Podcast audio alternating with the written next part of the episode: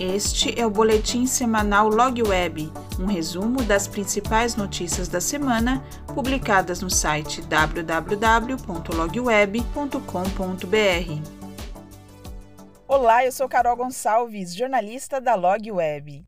Veja os destaques de 23 a 27 de maio de 2022. Infraestrutura.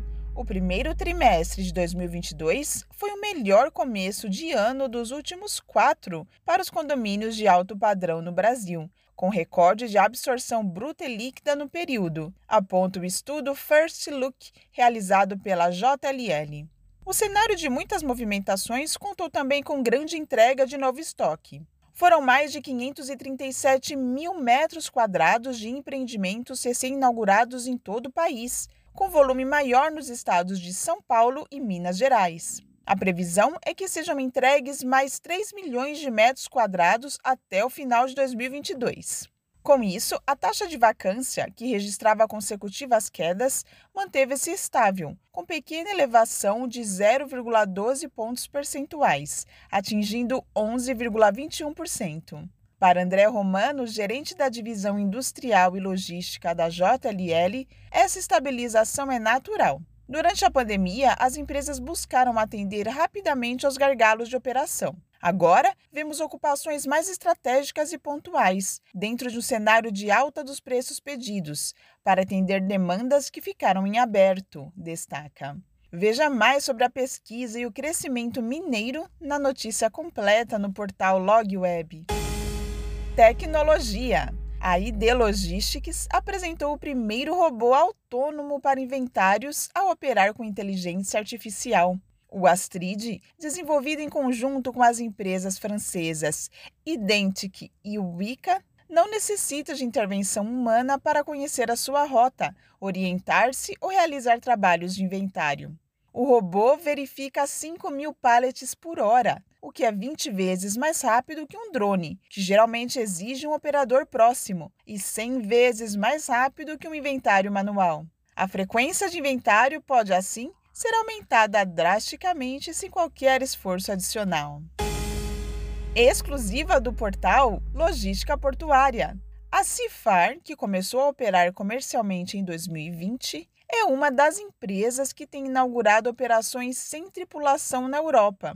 Isso acontece por meio de um painel de controle, que permite que o operador trabalhe diretamente de dentro de um escritório. Dessa forma, ele não precisa ficar horas ou até dias dentro de um navio e pode rever sua família todos os dias da semana ao fim do expediente. Os primeiros passos para que o transporte de carga seja feito através de navios autônomos já estão em curso.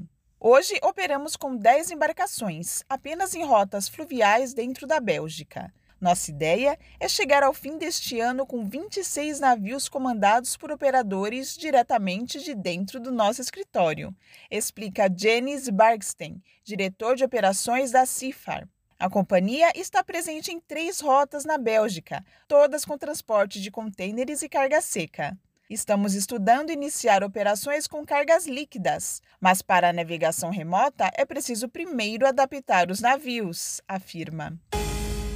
Energia eólica.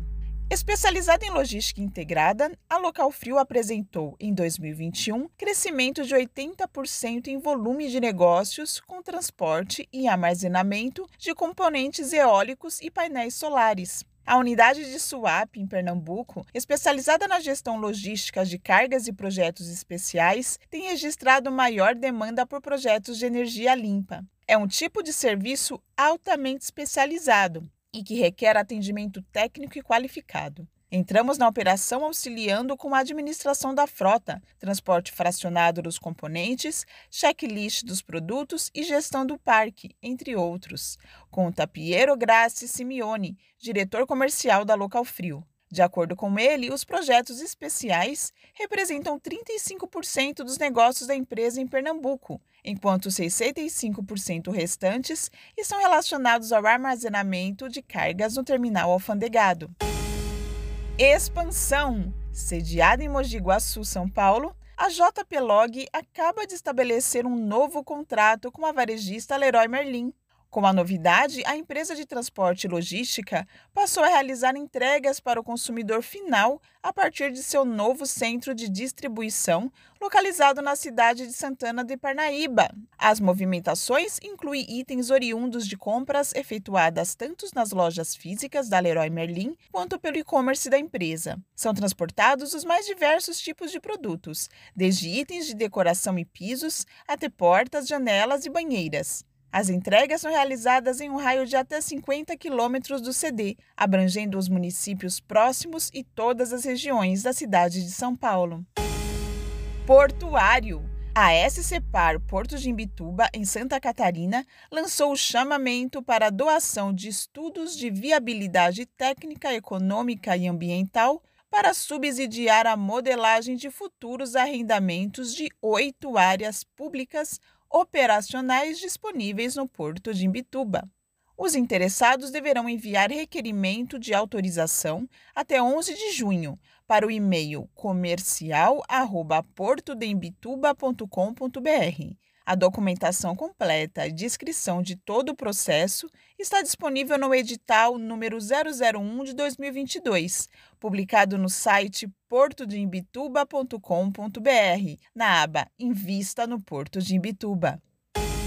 A boa notícia da semana é que a CCR Via Oeste iniciou uma das mais importantes benfeitorias de sua história um canteiro de obras que deve movimentar profissionais de diversas áreas e gerar mais de 21 mil empregos diretos e indiretos está sendo montado para possibilitar a ampliação das vias marginais da rodovia Castelo Branco, no trecho de Barueri, São Paulo, em um dos eixos de maior desenvolvimento econômico do país.